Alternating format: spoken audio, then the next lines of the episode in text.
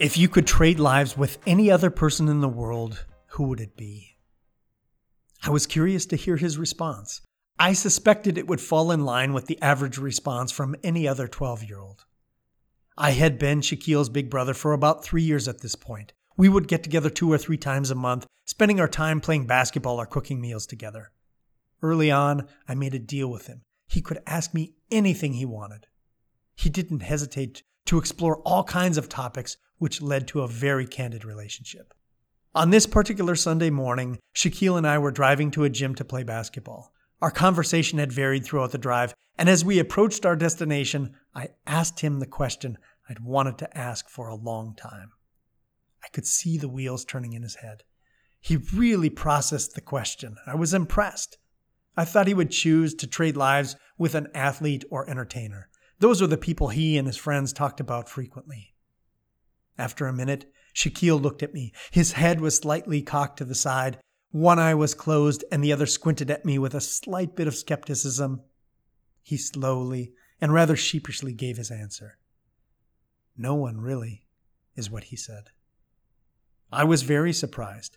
At the time, he and his family struggled to make ends meet. His father had been in prison since Shakeel was three, and he wouldn't get out for a couple more years.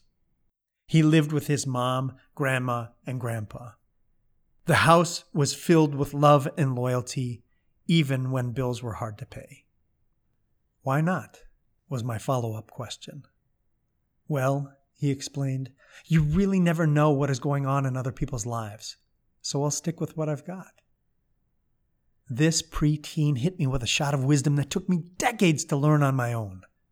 Throughout a quarter century of being in the business world, I have formally or informally mentored and provided advice to so many young people I can't even count them. In most cases, I've learned a great deal from these people, even though they thought I would be the one providing the wisdom. If you are a leader, take time to mentor someone who can benefit from your guidance. You may learn more than you might expect. If you are a young person or even mid career, seek out and find a mentor or two who can help guide you down your career path. Neither of you will regret it.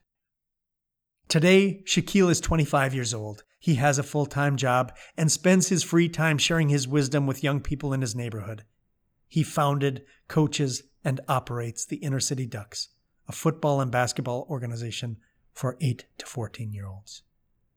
The dozens of young people who are part of the Ducks are not the only ones who get to benefit from Shakeel's wisdom. I jumped at the chance to be a part of the team when he asked. I still have a lot to learn, and he's proven to be a great teacher. This has been a 12 Geniuses leadership moment.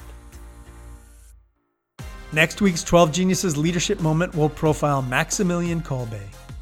He gave everything so another may live. We hope you'll listen to that episode, subscribe to the 12 Geniuses podcast, and give it a great rating if you like it. Thanks for listening, and thank you for being a genius.